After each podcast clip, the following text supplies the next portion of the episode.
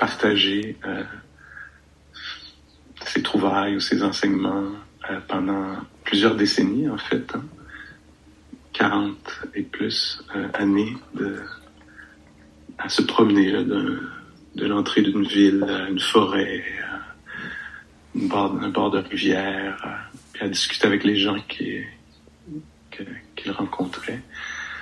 Euh, C'est ça, une fois de l'autre côté là, de la confusion, quand, après avoir déraciné là, les, euh, le, l'ignorance, euh, l'avidité, la haine, et cetera, on pourrait penser que la personne flotte et, euh, et que tout est agréable et, et bon et tout. Puis quand on regarde de près cette vie-là, avec un cœur vaste, ouvert, un équilibre à toute épreuve, inconditionnel, on dirait.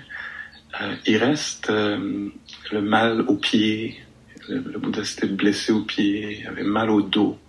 Puis on voit là, dans, les, dans les histoires de fin de, des dernières années de sa vie, là, où il, il a quatre-vingts ans, et il commence un enseignement, et à un moment, il s'arrête et il dit à Ananda, son cousin, complice, euh, fini l'enseignement, tu m'as entendu, tu m'as entendu, j'arrive plus, j'arriverai pas, j'ai trop mal au dos, il faut que je m'étende.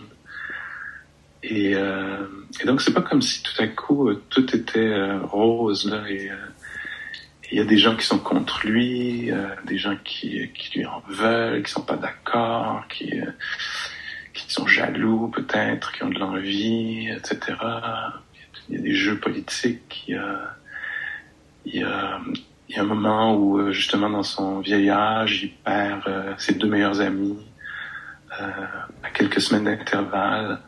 Et il parle de ça et il dit « Waouh, il y a un vide que je ressens, que j'ai jamais ressenti. » Et aussi une gratitude et, et je suis OK. Et donc, euh, mais il n'y a pas cette saisie hein, que ça devrait être autrement ou pourquoi moi. Il n'y a, a pas cette façon-là d'être en lien avec, avec les choses. Il y a juste cette... Euh, cette rencontre avec les phénomènes tels qu'ils sont. Ah, la perte, ah, la perte. Je ne connaissais pas la profondeur de, de la perte de cette façon-là.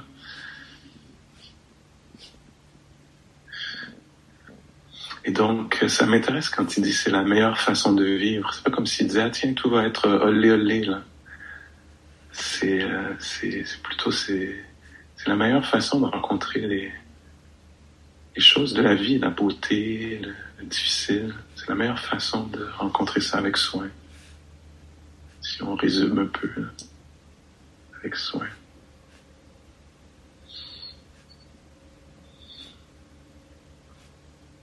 Et une autre façon qu'il y a de, de, de parler de ça, c'est quand, euh, quand il dit, bon, dans la traduction, ça donne quelque chose comme comment passer une excellente journée, comment passer une bonne journée. Ne, ne, Laisse tomber le passé, il est passé. Laisse tomber l'avenir, c'est une fiction, c'est, c'est, il n'existe pas. Mets toute ton attention sur le présent, sur les choses qui sont en, en présence, en opération maintenant. Euh, euh, la mort vient au galop, arrive à toute allure. Euh, comment passer une bonne journée? C'est, euh, ouais, c'est ça. En étant en contact de ce qui est présent. Et donc, c'est sûr que sa bonne journée est un peu différente peut-être de comment nous, on entend une bonne journée qui serait une suite de plaisir. Tout le monde dit ce qu'on veut, font ce qu'on veut, au moment où on veut. ça, ça serait d'excellentes journées pour nous.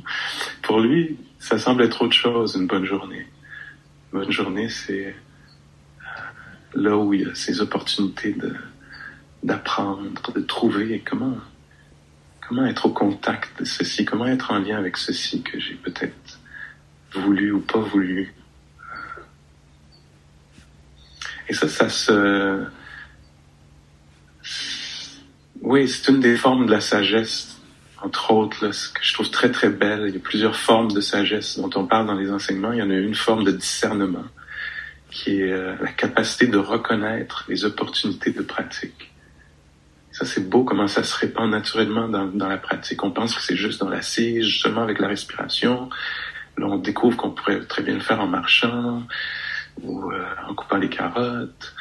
où euh, et là tout à coup ça serait ah tiens pourquoi pas amener ça au travail, pourquoi pas amener ça dans telle relation avec euh, les enfants, les parents, le chat, et cetera. Puis ça se répand comme ça. Ah tiens, c'est difficile dans cette situation-ci. Ah, peut-être que ma pratique pourrait m'aider ici. Et euh,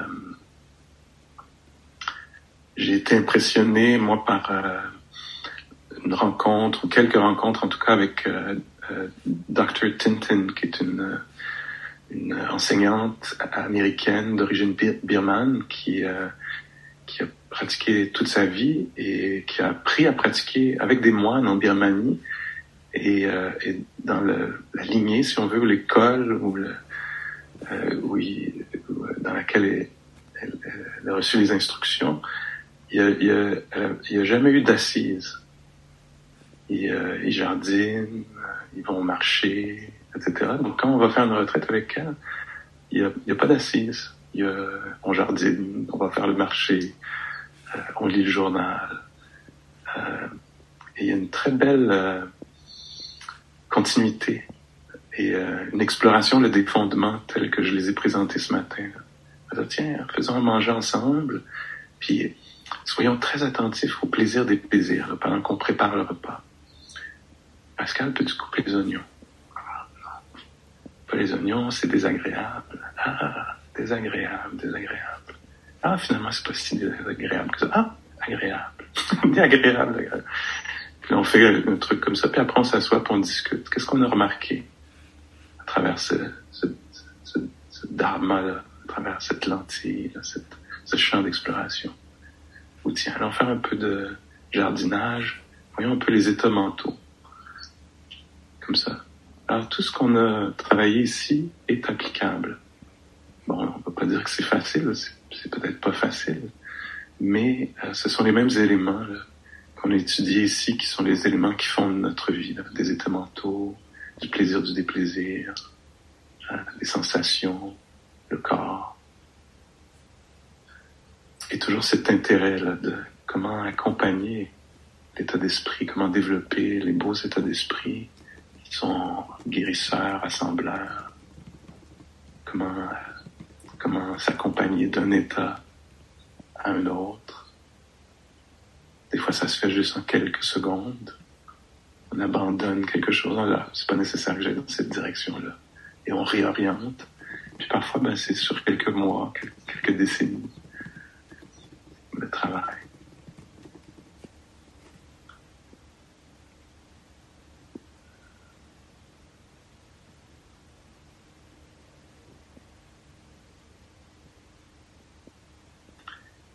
Quelque part dans les enseignements, on parle, puis tiens, je finis avec ça, de, de quatre, euh, quatre qualités. Euh, c'est une autre liste encore, là, de quatre qualités pour, euh, pour le bien-être.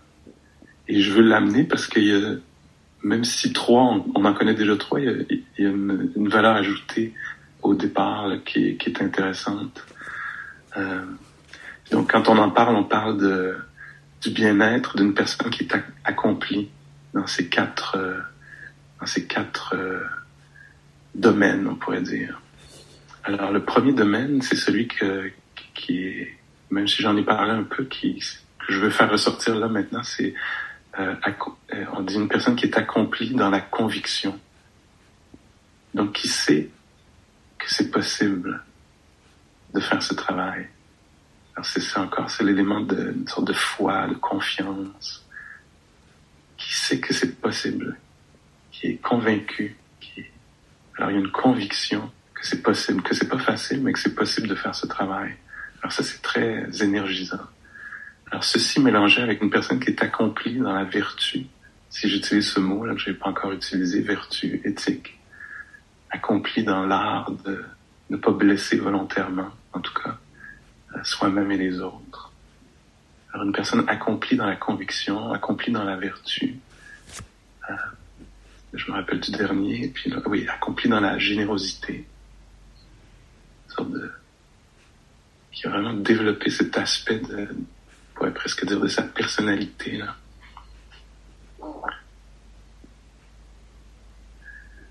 je, je me souviens, il y a plusieurs années, Joseph, euh, l'enseignant de Joseph Goldstein, qui est très connu, puis avec qui moi j'ai eu la chance de passer beaucoup de temps, euh, et je l'ai entendu souvent raconter cette histoire.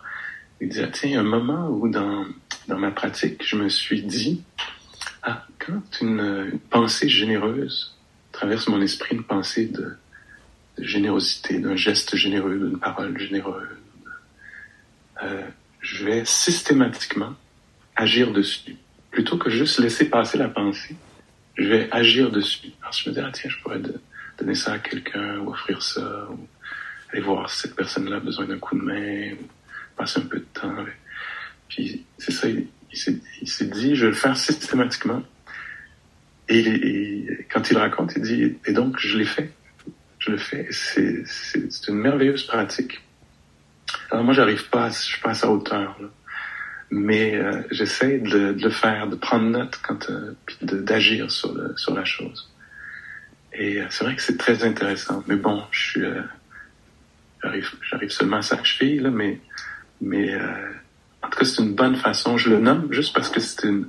une on peut se donner des moyens, hein, des sortes d'exercices ou de, une façon créative là, de, d'aller un peu plus loin que juste « Ah, je vais être généreux mais, ou généreuse, mais... » Qu'est-ce, qu'est-ce qui pourrait faire que je le sois? Que, comment je vais appliquer ça? Qu'est-ce que je me donne comme cadre pour, pour explorer ça davantage?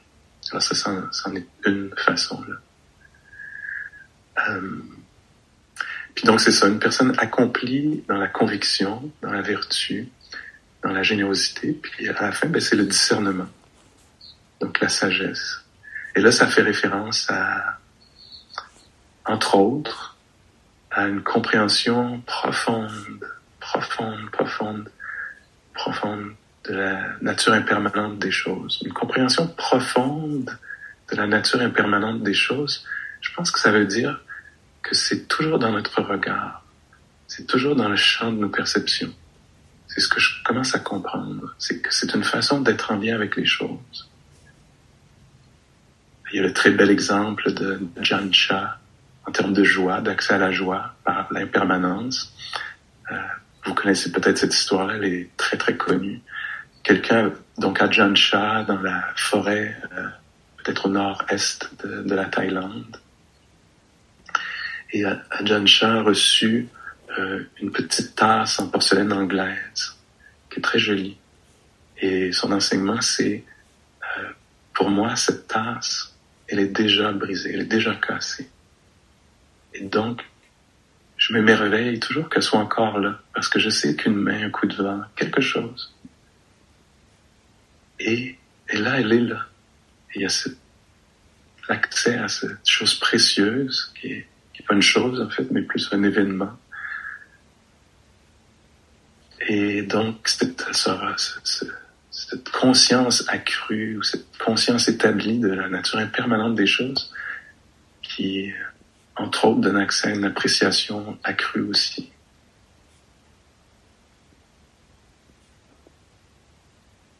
Je pense que c'est...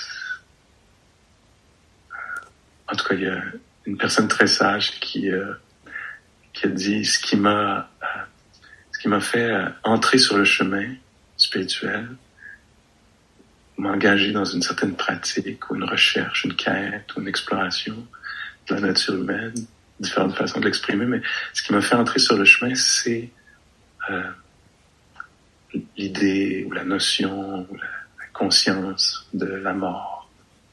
Des fois, c'est traduit par impermanence. Alors, je sais pas. Des fois, je lis la même citation, puis ça dit ce qui m'a mis, ce qui m'a fait entrer sur le chemin, c'est la conscience de la mort. Ce qui m'a gardé sur le chemin, c'est la conscience de la mort. Ce qui m'a amené jusqu'au bout du chemin, c'est la conscience de la mort ou de l'impermanence. Et donc, euh, être accompli dans le discernement, c'est une conscience accrue de la nature changeante, dynamique, fluctuante des choses.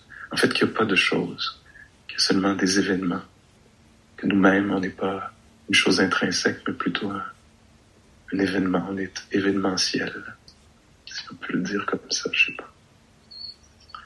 Alors, une conscience accrue de la nature impermanente des choses, de la nature... Euh, bancale, traduirait le mot dukkha en pali par le mot bancal ici, la nature bancale des choses, du point de vue d'un être humain du moins. Peut-être que d'un autre point de vue, c'est, tout est en ordre, tout est parfait, mais du point de vue d'un être humain sensible, puis c'est de ce point de vue-là là, que le Bouddha s'intéressait à la nature des choses, du point de vue d'un être humain qui est sensible à ce qui est bon, réconfortant, plaisant, euh, ce qui est beau et dur, et ce qui est déplaisant et ne dure pas. Puis on se retrouve dans une réalité où ce qui est beau ne dure pas, et ce qui est déplaisant parfois dure un peu trop longtemps. Et donc, euh, une, une conscience accrue de la nature bancale des choses, qui peut-être mène vers la, une grande compassion, une, peut-être une acceptation. Oui, le discernement, ce serait une, une acceptation profonde de la nature bancale des choses, qui mène vers une tendresse, peut-être, ou un équilibre. Puis, euh, donc, une, une personne accomplie dans le discernement, c'est une personne qui perçoit le, le dynamisme, le, le côté éphémère, changeant des choses, leur nature insatisfaisante, euh, et euh, l'incapacité qu'on a de posséder quoi que ce soit, intérieurement ou extérieurement. Puisque les choses sont changeantes, bougeantes. Puis la compréhension tellement profonde de ça que ça mène vers une paix profonde. C'est un chant qu'on chante, ça, en Birmanie. Euh, je me serrai pas, là. Anicca Watasankara Wamino Suko. Puis ça continue un peu, là, mais ça dit toute, toute affaire, quelque chose comme... Euh, une compréhension profonde de la nature impermanente des choses amène à la paix la plus profonde. Étonnant.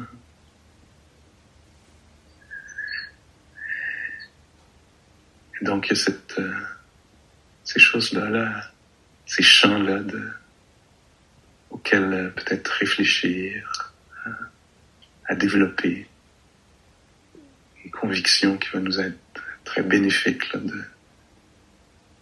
savoir en nous que c'est possible. Puis dans le chemin, on passe d'une d'une d'une foi initiale, on pourrait dire, je suis pas très sûr, mais c'est possible, d'une foi un peu euh, initiale, qui, c'est, qui est très juste, hein. C'est intelligent d'avoir cette foi-là, cette confiance-là au début. J'ai une confiance juste assez pour m'inscrire, juste assez pour essayer l'assise, peut-être pas la marche, mais l'assise. Et à un moment où ça devient, on dit, une, une confiance vérifiée, en fait. On voit pour nous-mêmes que c'est possible de, d'ouvrir l'esprit, d'équilibrer le cœur. De... Et avec la pratique, se développe la confiance. Puis on se dit, ah oui, ça va peut-être être très long, mais c'est pas très grave. C'est faisable, faut le faire, on va le faire. OK, alors c'est quelques-unes des choses que je voulais... Euh... je voulais nommer euh, ici. Et là, ça serait l'occasion d'aller vers le, ce petit retour en trio. Alors, euh, Gwenola, bon, la, la chose que je voudrais faire, proposer, c'est qu'on prenne donc vingt minutes